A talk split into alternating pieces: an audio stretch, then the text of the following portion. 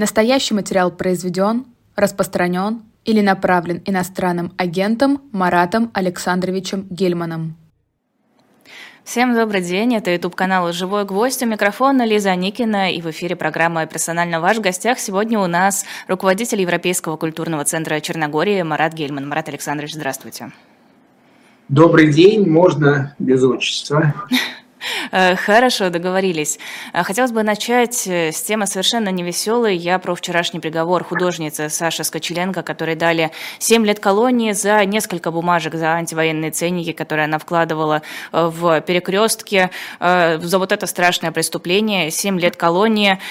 И мне хочется переадресовать вам вопрос, на который я вчера в эфире не смогла найти ответа. Как решить вопрос вынужденного бездействия, какой-то невозможности выразить свою позицию позицию, если ты находишься в России. С одной стороны, э, за настолько безобидное высказывание ты получаешь гигантский срок, с другой, то, что мы слышим на протяжении всего военного времени, упрек в сторону россиян, вы ничего не делаете, вы никак не протестуете, вы никак не выражаете свое недовольство. Вот как быть тем, кто все еще здесь?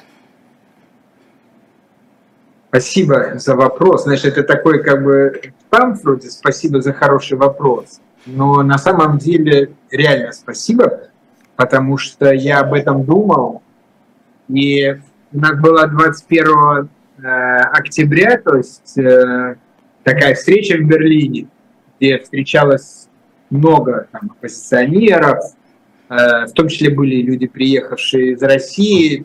И я вот сформулировал для себя набор вот этих действий, такой под названием «Россия назад», ну, неважно название не важно. Есть несколько вещей, которые, как мне кажется, можно было бы сделать. Э, первое. Не ездить в Крым отдыхать. Не работать на военных предприятиях. Не заключать договора. Вообще как бы делать вид, что э, ну, как бы ты живешь в другой стране, которая не захватывала территорий. Там, например, есть э, какие-то компании, которые э, зарегистрированы вот в этих новых территориях, там какие-то льготы. Вот, с ними не, э, не заключать договора, значит, не ездить в Крым, не работать на военных э, заводах.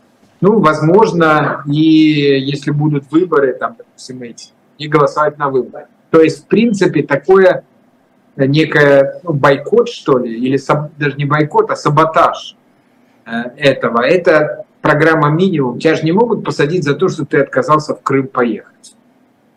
Или ты там выбираешь работу, ты, если предприятие делает что-то для, э, для убийства, ты на это предприятие не идешь работать. Вот мне кажется, это вот такая программа минимум. Э, звучит как внутренняя иммиграция, сделать вид, что ты не имеешь ко всему этому никакого отношения. Ну, э, это, мне кажется, ну, слов много раз, но э, считается, что внутренняя иммиграция – это, в принципе, уход от социальной жизни, да? Ну, наверное, это предельная форма.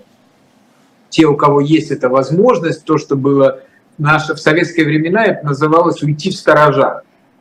Ну, то есть пойти на самую какую-то простую такую примитивную работу, то есть отказаться от какого-то социального интеграции в этом, в этом не участвовать а, в том, что происходит. Но, наверное, не для всех это вот такая абсолютная, как бы такая внутренняя миграция возможна. Вот. А э, такая вот программа минимум, которую я говорю, ну почему? То есть ты э, можешь, окей, ты можешь не ехать в Крым, ты можешь ехать в Сочи, то есть ты стараешься не участвовать э, вот в этой э, ну, эскалации, ты не уча- участвовать в этой э, ну, там, захвате территорий. То есть для тебя этого не существует. То есть я не думаю, что это прям уж такая... Э, я, ну, понятно, что все больше предприятий сейчас работает на войну, но наверняка все-таки осталось какое-то количество, которое не имеет к войне отношения. А, как думаете, а чем обусловлена эта жестокость? Я просто в телеграм-канале небольшом «Переписать историю» э, видела историю Натальи Михайловны Лазаревой, э, советской художницы, э, которая получила 10 месяцев срока за обращение, написанное к женщинам мира с протестом против ввода советских войск в Афганистан. Там статья, в общем-то, ну, примерно то же самое, что мы наблюдаем сейчас. Статья называется «Распространение заведомо ложных измышлений, порочащих советский государственный и общественный строй». Но там это 10 месяцев, а у нас это 7 лет. Ну, все-таки основная причина, как мне кажется, это, это власть просто, ну, это преступная власть, которая таким образом реагирует на любого, кто показывает, что она преступная власть.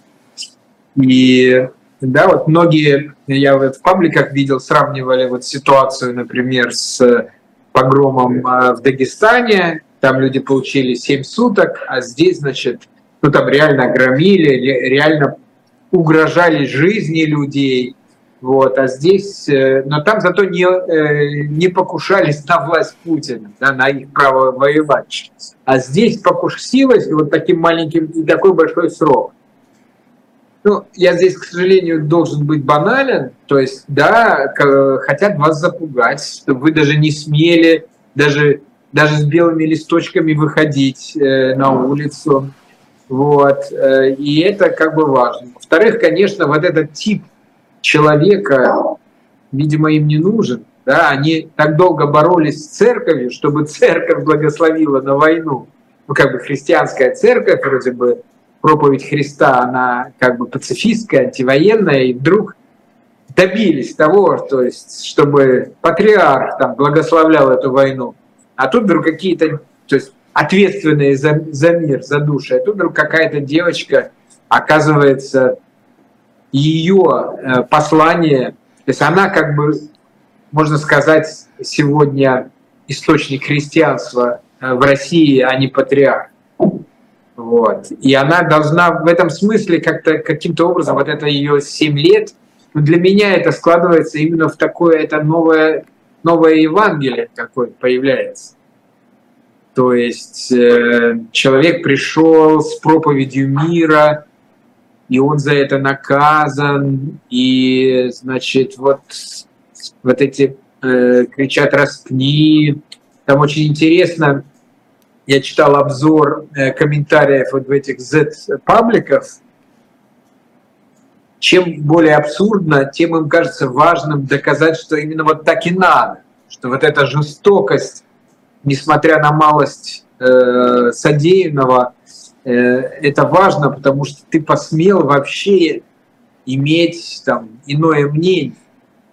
То есть люди, которые отрезали себе вот эту функцию, возможность иметь иного мнения, они как раз рады этому сроку. Потому что это же получается, что как? То есть они-то себя ограничили, они-то уже не, не совсем свободные люди, а кто-то взял и проявил какую-то меру свободы. А вы читали интервью, кажется, это издание «Бумага» с женщиной, которая на Сашу донесла? Нет, знаете, я, она но мне не интересно, то, что одна женщина или другая, кто-то бы донес, нет, не читал. Просто мне показалось интересным, что это человек, который абсолютно убежден в своей правоте. Не потому, что там какие-то э, политические, не знаю, убеждения, а просто потому, что, ну, это вот моя страна. Если тебе не нравится моя страна, уезжай из моей страны. Ну, вот, то есть вот такая позиция. И, ну, как бы, да, не нужно было давать ей такой большой срок, 8 лет. Ну, тогда еще не было приговора, 8 лет. Это много за какие-то бумажки, типа, выпарите и отпустите. Но все равно э, убеждение, что человек сделал все правильно. Вот откуда берется это убеждение? Это что-то искреннее, на ваш взгляд? Или это выражение тоже собственного бессилия, просто через другую призму? Нет, ну вот, э, безусловно, идея, э, ну, она как бы... Сначала это была идея нормальности у Путина, типа нормальные люди, да? То есть идея нормальности, она чем опасна? Э, она как бы говорит, что те, кто не большинством, те ненормальны. Их как бы не должно быть. Все должны быть нормальны. Да, вот в нормальном обществе не должны быть против власти. Вот это вот норма, что существует некая норма, а не большинство.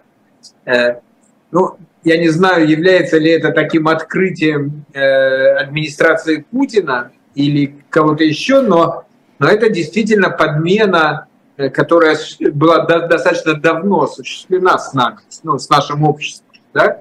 Вот нормальное общество, вот в нем есть нормальные люди, вот, например, рыжие ненормальные. Ну, мне кажется, да? это советская практика на самом-то деле. Да, ну, может быть, может быть. Я сейчас то есть вот э, все-таки там было скорее, ну как мне кажется, э, ну, по крайней мере я застал уже готовую ситуацию. И там этого, ну как бы этот инструмент, он, он был как бы не нужен, да, потому что там был советский человек, там не нужна была норма. То есть вот эта норма, как мне кажется, это был такой переход. То есть было некое общество, в котором, ну да, большинство были такие-то, но были и такие-то, и вот была какая-то палитра. И в этой палитре все могли существовать. Там кто-то говорит, вот, значит, 5% населения геи. Окей, 5% геи. Вот там, я не знаю, 10% рыжие. Э, значит, э, высоких там больше двух метров, 1%. То есть есть какие-то разные люди. И вот они существуют. Ты же не придешь к высокому человеку и сказать, ты ненормален, стань ниже. Да? То есть ты просто понимаешь, что есть средние, есть majority, есть minority, есть разные люди. У одних карие глаза, у других голубые. И вдруг появляется вот это понятие нормы.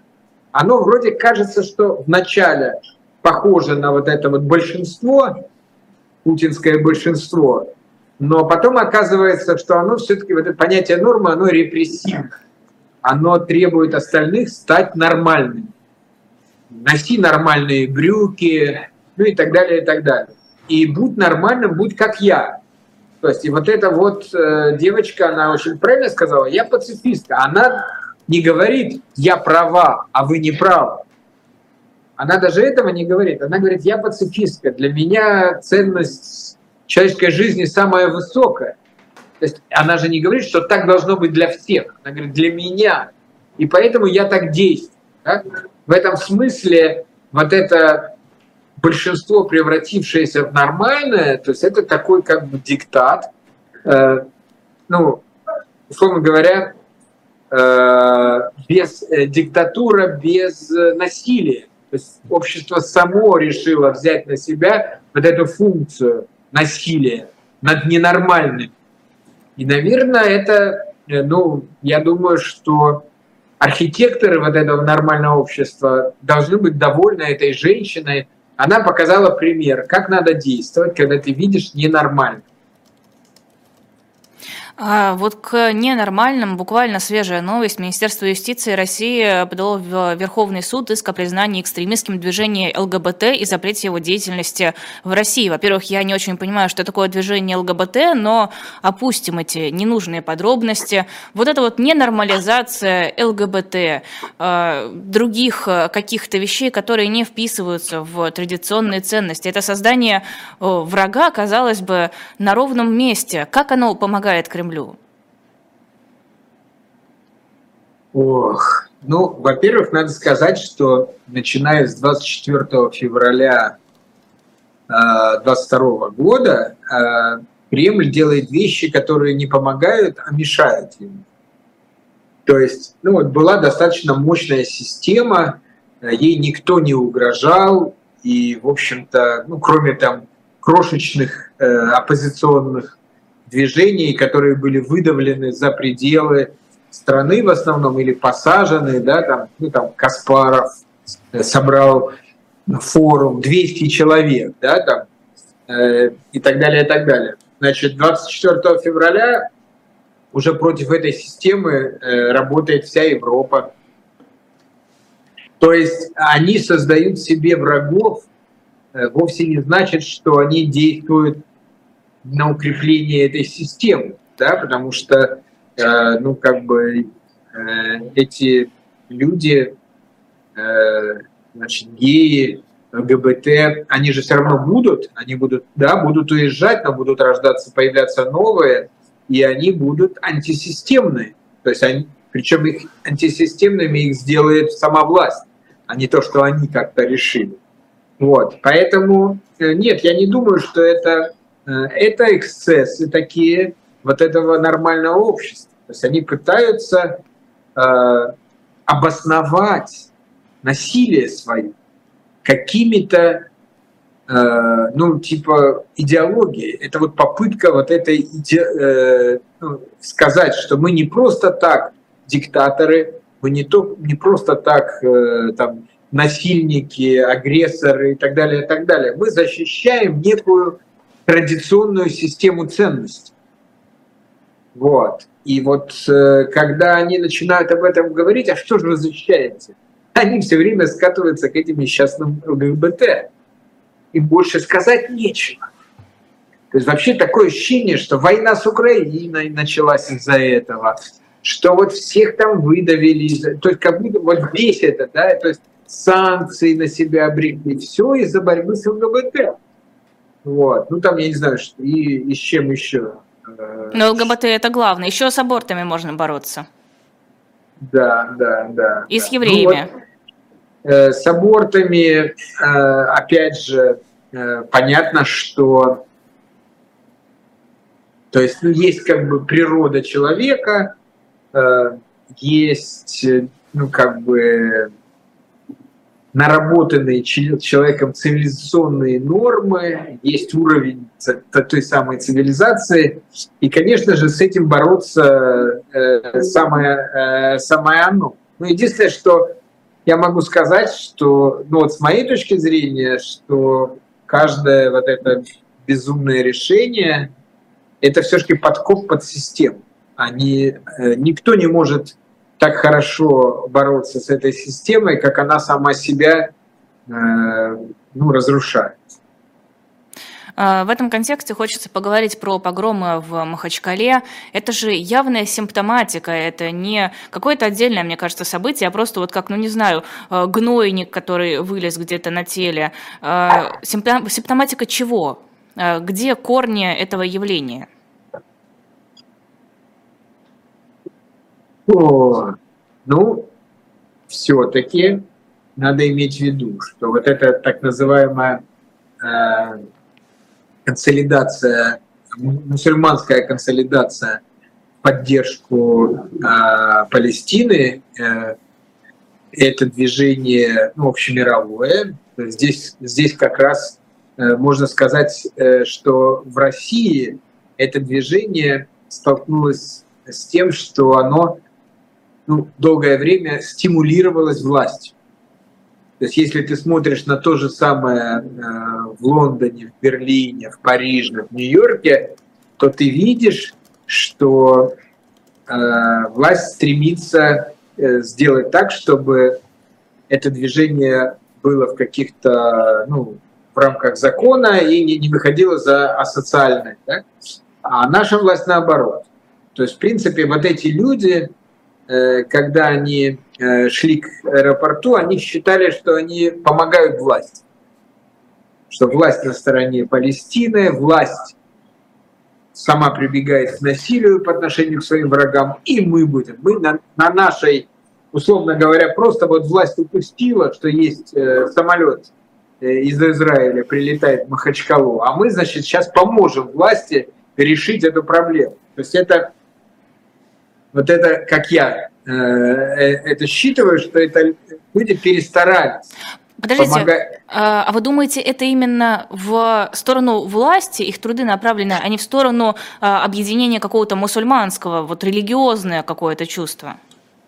Нет, безусловно, я сказал, что в основе этого вот такой как бы мусульман, поддержка мусульманами, она в основе этого стоит. Но, ну, э, Э, вот этот асоциальный элемент, да, там громить аэропорт там, и так далее, и так далее, он, э, как мне кажется, связан именно с тем, что власть до последнего момента одобряла это, э, там, сама, значит, насильничала, с телевизоров поддерживала, значит, и, собственно говоря, вот они думали, что вот просто власть не вездесущая, и поэтому мы сейчас будем вместе с властью.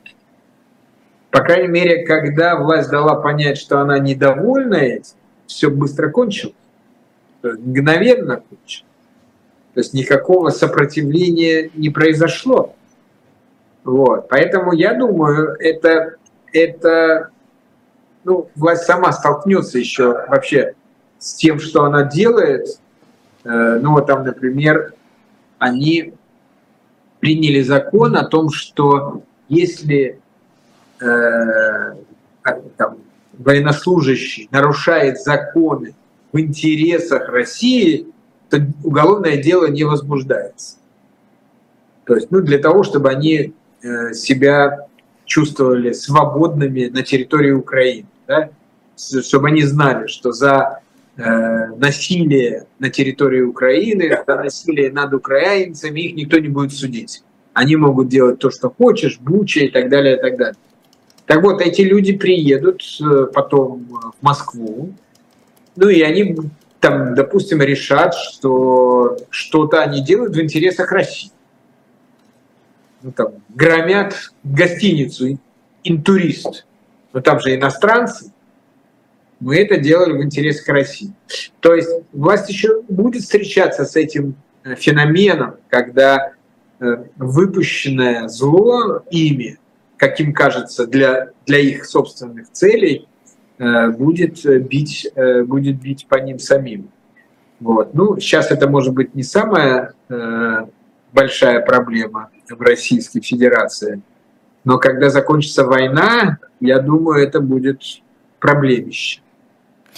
Э, вот по поводу оружия, которое обращается против. Разразился скандал, связанный с фабрикой эльфов или легионом эльфов, э, группой людей, которые пишут э, комментарии да. под различными постами, но не как фабрика троллей, а наоборот, против Кремля. Насколько, на ваш взгляд, подобные инструменты нужно использовать тем, кто позиционирует себя как борец за хорошее против плохого? Фу, непростая ситуация. Ну, с одной стороны, я считаю, что а, пока власть а, не побеждена, нам с вами лучше рассуждать об эффективности, да, ну, условно говоря, борьбы с властью. И в этом смысле, мне кажется, ну, окей, люди э, решили, что это более эффективно, чем, там, я не знаю, создавать новые медиа, создавать вот такую э, армию эльфов. То есть я их как бы могу понять. То есть они хотят быть эффективными. С другой стороны, конечно, мы, э, глядя на оппозицию, в первую очередь на ФБК, все время думаем, а как бы они не, не превратились тоже во власть. Дело в том, что так долго, когда оппозиция долго борется с властью, она как бы принимает ее форму. Убивший дракона и, сам становится драконом. Да, да. И, но я, с одной стороны, думаю, что нам еще далеко до этого, поэтому вот это беспокойство, мне кажется, немножко надуманным. Вот. А, но с другой стороны, то есть, конечно, я бы так сказал, что ну, я не считаю это какой-то серьезной проблемой. Я считаю, что э, те, кто вот из этого делает, пытается делать вот этот скандал, э, действ, ну, наносит ущерб э, нам всем в целом. Разговор о допустимом и недопустимом – это серьезнейший разговор, он должен вестись. Единственное, что можно сказать, что ПБК до последнего момента Э, в принципе чуралась разговоров с кем бы то ни было, чувствовала себя такой закрытой корпорацией. Вот. И, наверное, это, вот это, э, за это я бы критиковал ФБК. А, а вот за то, что... Давайте только уточним, что ФБК отрицает свою причастность к этому легиону эльфов. Нет, ну это понятно. То есть здесь э, э, просто по-другому сформулируем, ну, как бы те же люди, окей, принимается, опровержение принимается, но те люди, которые решили от имени оппозиции работать, э, бороться с властью с помощью эльфов, э, как мне кажется, это люди, которые вот были до этого в ФБК, и они были склонны к такой закрытой работе. То есть не политической работе, а именно работе в рамках такого корпоративного, корпоративной этики. Вот. И э, то есть этот, я бы так сказал, этот разговор о допустимости или недопустимости этих методов, этот разговор нужен. Я не уверен, что они не правы. Может оказаться, то есть, по крайней мере, вполне возможно, кто-то даст мне какие-то аргументы, и я скажу, да, как бы со злом надо бороться теми же, его же способами. Вот. Э, то есть, э, если там есть тролли, то здесь должны быть эльфы, иначе мы будем беспомощны, да, то есть мы будем не вооружены. Может быть так. Мне самому кажется, что вот изъян в целом в том, чтобы использовать какие-то секретные оружия. Да? Вот если бы это была абсолютно открытая команда людей, э, которые говорят, мы там, и у них еще какой-то значок, там, неважно его имя, плюс значок, что он принадлежит к этой группе. И они участвуют в дискуссиях в открытых, абсолютно открыто. Хотя, допустим, получают за это деньги. Ну, тогда это был бы уже не легион эльфов. Да, я думаю, что это было бы ну, чище ситуация. Вот. Но вот присоединиться к э, критике ФБК в данном случае мне что-то мешает внутри меня. И это не то, что там у меня там какие-то друзья, я уже там, э, как бы с ними спорим, и, но вот в данном конкретном случае э, мне кажется, что, э, э, что они скорее правы, говоря о том, что эта ситуация не тождественна ситуации с троллями. Вообще надо сказать, что одни и те же технологии иногда бывают в плюс, иногда в минус. Например, вот редакционная политика, она же существует у «Эхо Москвы», да? А теперь и там главный редактор может сказать, это убираем. Но если то же самое говорит представитель власти, это уже цензура. Да? Если что, на, у нас как-то не было ситуации, когда главный редактор говорил, что-то убираем. Да, но я просто говорю, что в принципе редакционная политика это он человека он может какого-то убрать. Вот, то есть редакционная политика, э, то есть э, это норма, а цензура это отрицание. Но методы у них те же самые. Да? То есть, условно говоря, цензура просто это собрались в администрации президента и выдали вот этот, э, значит, темник, значит, что можно, что нельзя, и слушают тоже, тот же самый темник, если он родился, исходя из э, интересов э, издания внутри редакции, он не является проблемой. Да? И здесь тоже, я думаю, что в конце концов, э, если есть СММщики, и это нормальная работа человека, который продвигает какие-то идеи или какие-то товары в социальных сетях, то вполне возможно и вот такие эльфы. Ну вот мне кажется, опять же, я не уверен, что я прав, но мне кажется, что это было бы лучше и эффективнее, если бы это была открытая ситуация, и вот этот фонд Free Foundation открыто бы еще и по конкурсу набирал этих эльфов. Вот. Э, ну, мне кажется, что так правильно было. А у вас это не вызывает ассоциации с 90-ми э, годами, когда молодые прогрессивные настолько боялись возвращения коммунистов, возвращения вот этого всего советского, что посадили в итоге на трон Путина? Да, нужно бороться со злом его методами. Это хорошо, это правильно, а в итоге получается, что м, последние 20 лет что-то все идет никуда надо. Ну, вот смотрите. Есть моменты, где которые исправляемы, а которые неисправляемы. Да? Мы действительно, э, как бы демократия – это процедура. Да, и э, как бы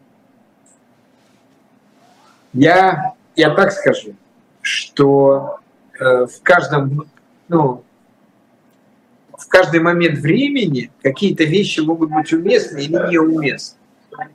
Вот мне кажется, что сегодня э, власть Путина достаточно настолько сильна, вот, что сейчас не, не время э, в белом пальто э, рассматривать, насколько те, кто борется с ней, насколько они делают это, условно говоря, правильно. Вот. Потому что ну вот э, представим себе вот эту ситуацию с э, вооруженными образованиями,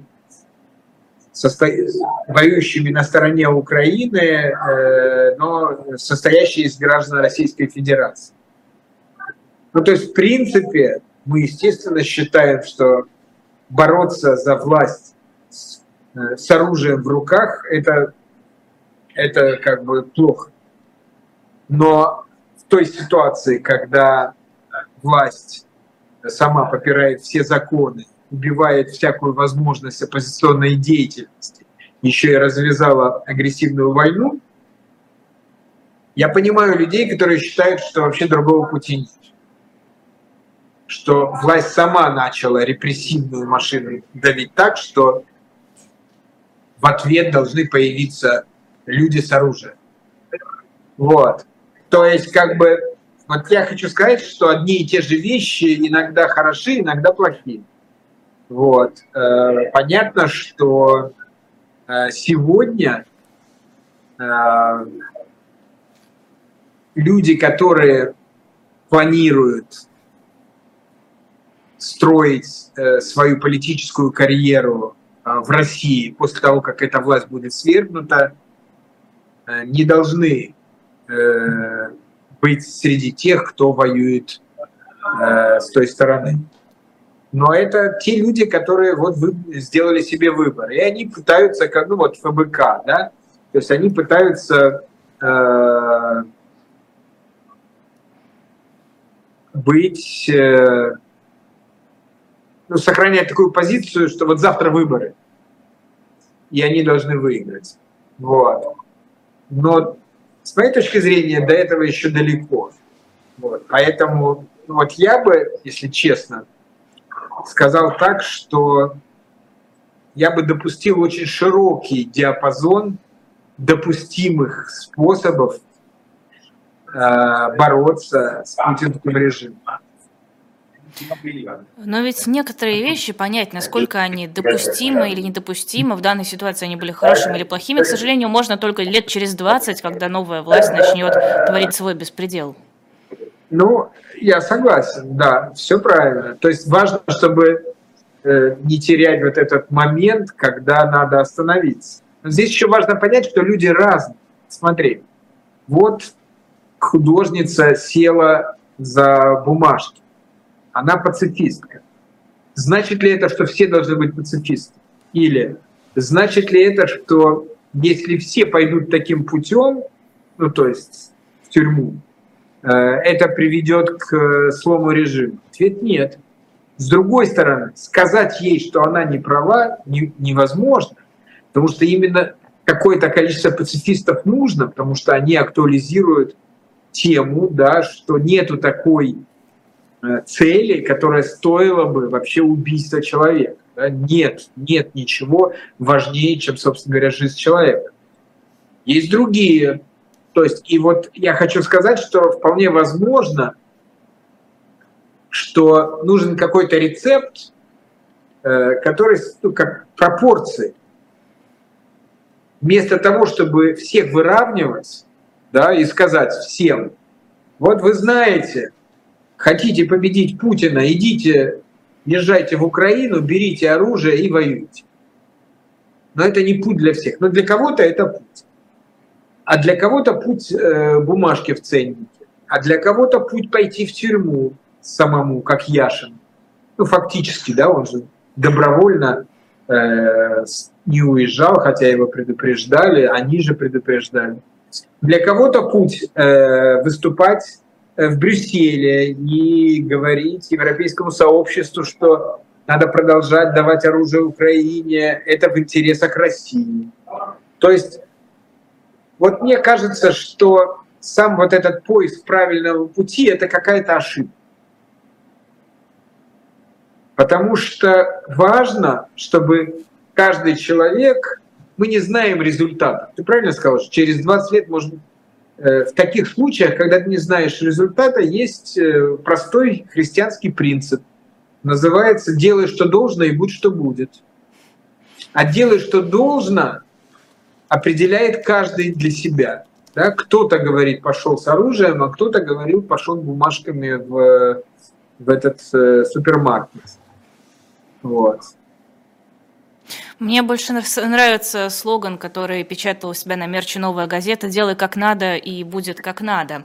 А, небольшая реклама – это Марат Гельман у нас в эфире на YouTube-канале «Живой гвоздь». На shop.diletant.media есть книга Кристины Шпор. Книга называется «Когда падали стены. Переустройство мира после 1989 года». Автор в этой книге анализирует причины и последствия изменений, которые произошли в мире в конце 80-х и в начале 90-х годов, и которые принято считать концом холодной войны. Эта книга книга основана на огромной документальной базе и позволяет понять истоки и причины современного кризиса глобального мирового порядка.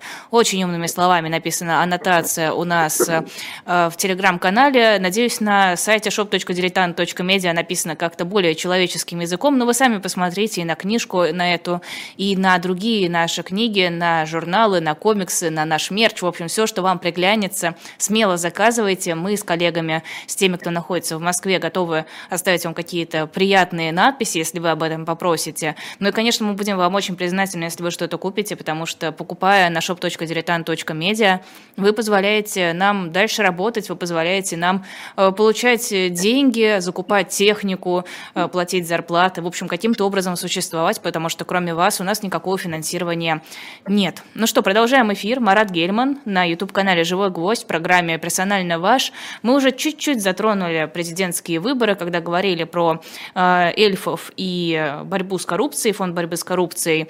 Э, вы что думаете по поводу предстоящих выборов? Нужно ли что-то делать? Нужно ли как-то готовиться? Нужно ли оппозиции объединяться, вырабатывать единую стратегию? Или это ну, вообще никакого значения не имеет? Ну, нет, это имеет важное значение. То есть мы понимаем, наверное, с вами одинаково, что повлиять на результаты выборов – оппозиция не может. А, но при этом мы понимаем, что вот это время предвыборное, это очень важное время. То есть это в то время, когда вот этот предвыборный штаб Путина, э, во-первых, он становится управляющим страной, то есть он главнее, чем тот штаб, который воюет, и он ему даже дает команды. Во-вторых, это все-таки некое некое время, ну, некого такого напряжения, когда э, у общества есть возможность проявить себя. Вот в рамках даже вот этой Россия назад, то есть не, э, не, не выходя за пределы э, закона, не выходя за пределы ну, угрозы. Вот. Значит, что касается, поэтому делать надо, проявлять себя надо, каждый может думать о том, как он хочет проявить себя. Значит, э, оппозиция должна помочь думать э, по поводу объединения. Значит, там, где это возможно, э, чтобы не терять никого, нужно объединяться. Например, мы решили, что с 24 февраля, когда это будет два года войны, до 17 марта мы хотим провести по Европе митинг русских против войны, против Путина. И здесь я не вижу, что мешает объединиться. Митинг – это организационная форма, ну а на, на, сцене при этом каждый может сказать то, что он считает нужным. То есть организационное объединение э, здесь нужно. Вот. Второй вопрос, нужны ли нам единая стратегия действий во время. Значит, э, ну, кто-то говорит бойкот, кто-то говорит, надо выбрать э, какого-то кандидата общего. Я немножко в другую сторону думаю. Понимаете, я думаю, что э, что может дестабилизировать систему чуть-чуть хотя бы. Вот. На самом деле не важно, бойкот или за кого-то выбрать. Главное, чтобы система думала, что эти выборы очень важны, и система начала бы там, совершать какие-то ошибки. Вот. То есть э, все, что повышает статус этих выборов для системы, мне кажется, хорошо.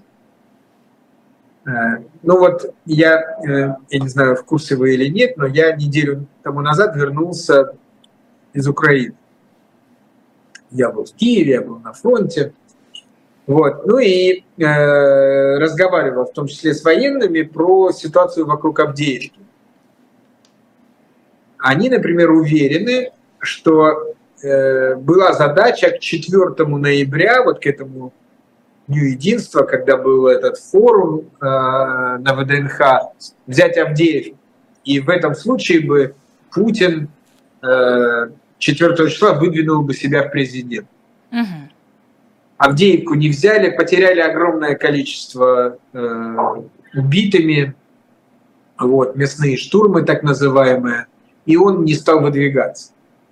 То есть вот э, что это, э, чем это характерно? То есть для них важен момент выдвижения, и ради этого они делают на фронте вещи, которые ну, не обеспечены, ну, с военной точки зрения ошибочны.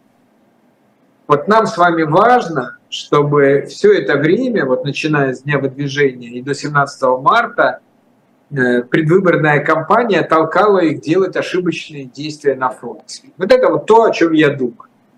А будут ли это бойкот или выбор какого-то кандидата, э, мне не важно. Важно, чтобы, условно говоря, если громкая кампания бойкота, то какой-то человек в администрации президента, который решил заработать на выборах, придет и скажет, там, значит, какие-то страшные люди э, там, с Гельманом объявили нам бойкот, это угрожает явки. Если будет низкая явка, это будет все очень плохо. Поэтому вот у меня есть вот у меня есть смета.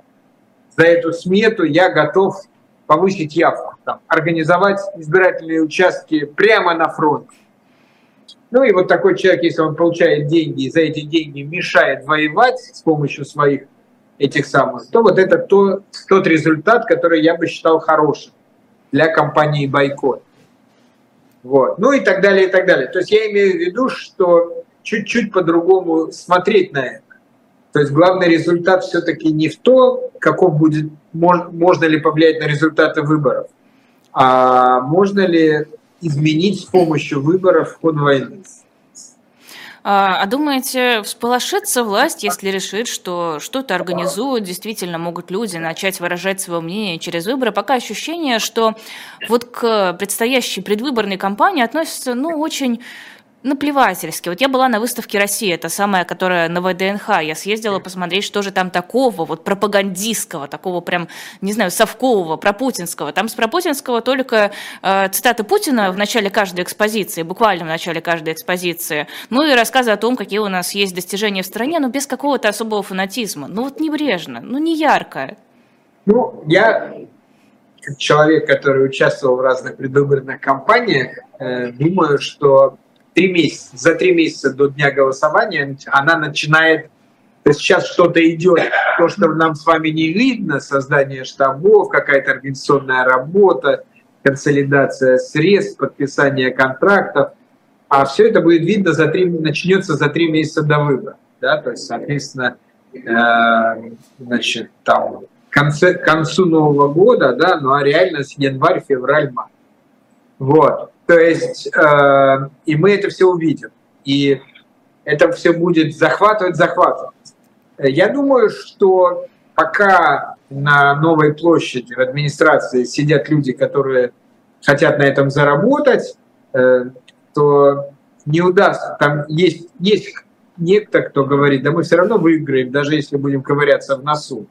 Вот, вот эти люди проиграют не потому, что они не правы, а потому что есть другие, которые, собственно говоря, 4 года ждали э, этого момента, чтобы развернуть свои сметы. Вот. В общем, на, на них вся надежда. Эм, хочу вернуться к началу нашего разговора о способах выражения недовольства, способах выражения протеста выборы, насколько эффективный способ выражения своего протеста. И сразу же вдогонку, вдруг вы там, не знаю, как-то рассчитывали, думали об этом. Какой примерно, на ваш взгляд, потенциал в России э, людей, готовых таким образом протестовать? Ну вот э, две цифры все-таки, э, как бы протестовать и саботировать. То есть это то есть саботировать, конечно, больше. Вот. И второе, это мера, вот это вот, например, я сейчас приведу пример. Например, э, значит, три дня голосования. Да? А, каждый день там участки работают с 8 утра до 8 вечера. Да? Является ли протестом, если вдруг какая-то значительное количество людей придет в один день, в один час. Неважно, что они, они могут испортить бюллетень, за кого-то проголосовать или бойкотировать. Неважно. Важно, что они придут на участок, там, я не знаю, в 4 дня в воскресенье. Все. Вот. Значит, в целом я думаю, что просто такая, такой проект если, э, допустим, 15% населения на это поведется, может привести к серьезным результатам. Хотя каждому человеку предъявить будет нечего. Он всего лишь пришел э, ну, тогда, когда он посчитал нужным.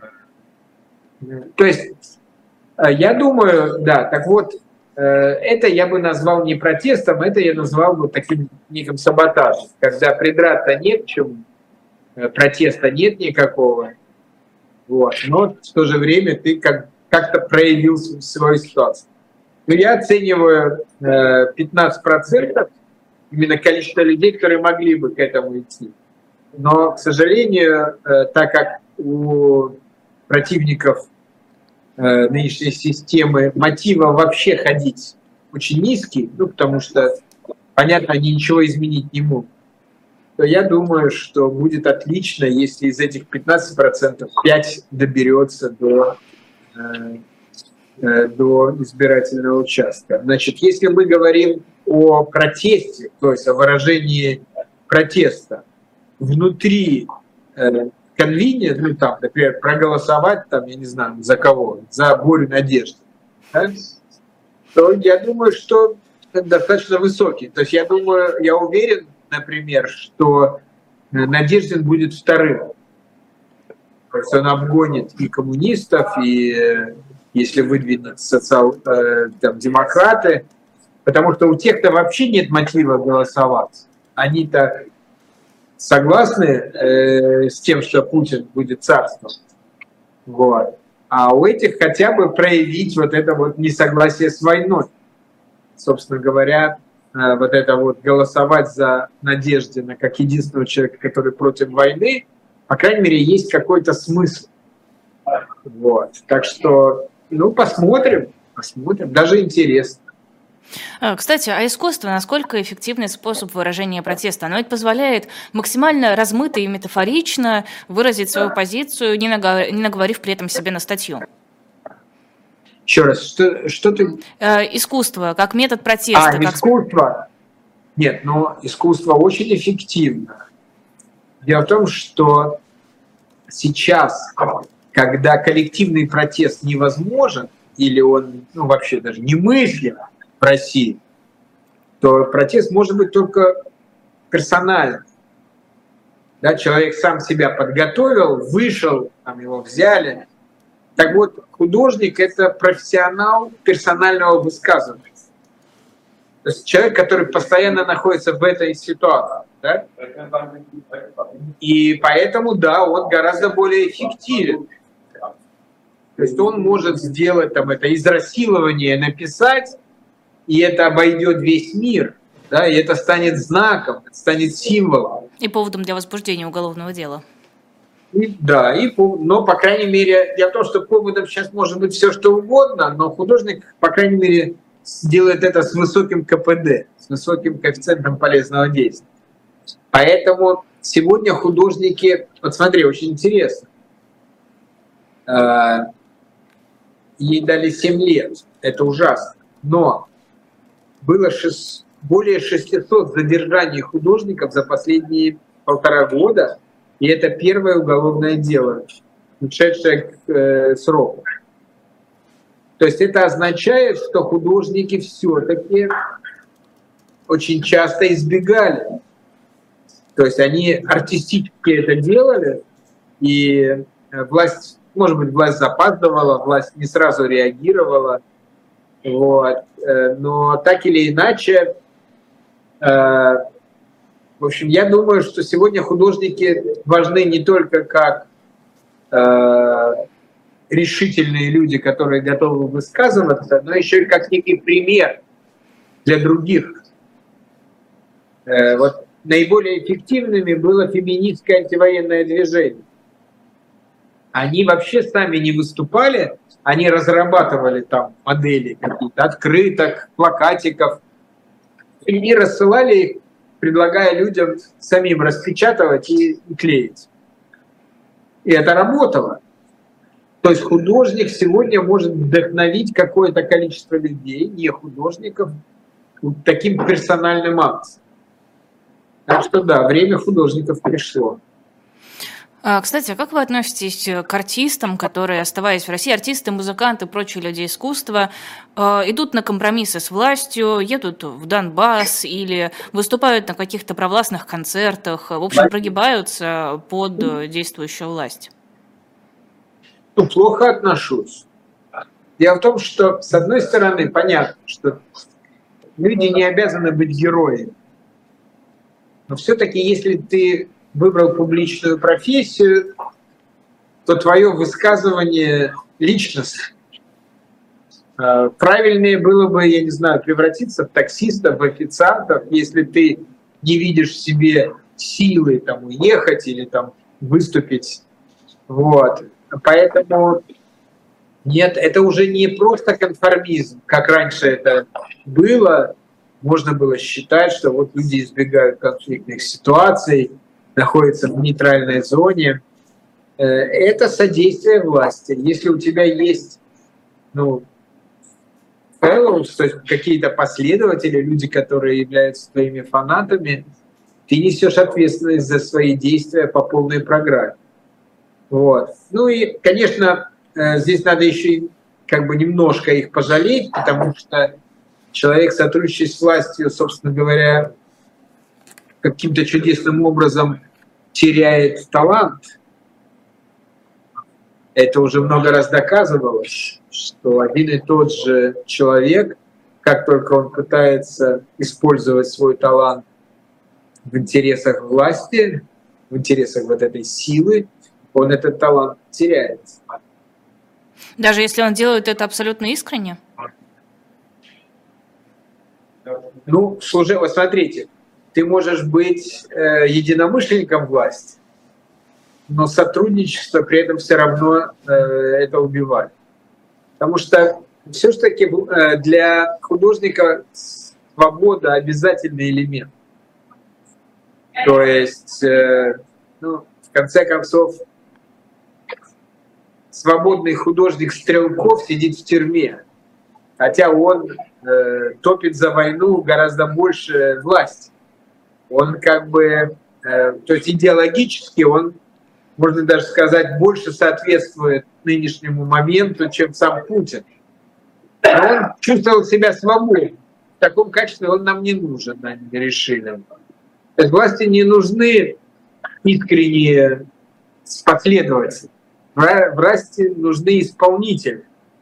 Вот. Это очень интересно. Вот э, э, я там лежу э, за одним дневником девушки, которая в свою очередь следит за вот этими э, Z-патриотами. И там четкое деление. Есть э, ну, такие, которые провластные, то есть они просто продвигают провластную Э, повестку, и у них нету своих убеждений, они сегодня так, как скажут, так они и повернут. И есть вот эти убежденные. И в начале войны эти убежденные получили какую-то большую силу, э, да, искренние сторонники войны и власти. А сейчас они все сдухли, стухли.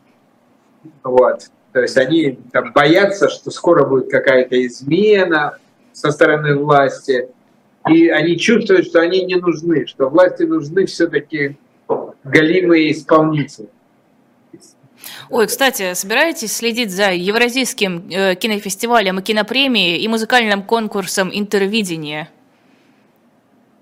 Нет, вы знаете, это вне рамок моих интересов. Я, э, причем это без какого-то снобизма, а просто я все обзорное, это все про прошлое. А я сейчас весь такой, как это сказать, наэлектризован ощущением завтрашнего дня, потому что есть ощущение, что в искусстве какие-то, ну, грядет важный поворот. Мы с вами не говорим об этом, мы говорим про политику, но э, вот э, моя жизнь сейчас, ну, где-то 50 на 50. Ну, если убрать э, личную жизнь, то 50% э, времени я отдаю, ну, назовем это, отдаю вот этой войне, антивоенному движению, какой-то вот этой повестке, а 50 вот этому движению внутри искусства, которое просто ну, за последние, по крайней мере, за то время я первую картину купил в 1984 году. И уже тогда вот это было ощущение, ничего нового не происходит, ничего нового невозможно, там автор умер, конец истории, то есть вот эта вот, эта вот атмосфера, э, вот, значит, получается, последние 40 лет, и вдруг она поменялась, вдруг ощущение, все ждут нового, и вот э, возможность быть участником вот этих новых процессов, она как-то меня увлекает, и я просто стараюсь больше ничем не заниматься, больше на, ни на что. Э, там, где нет шансов увидеть новое, туда мой взгляд не падает.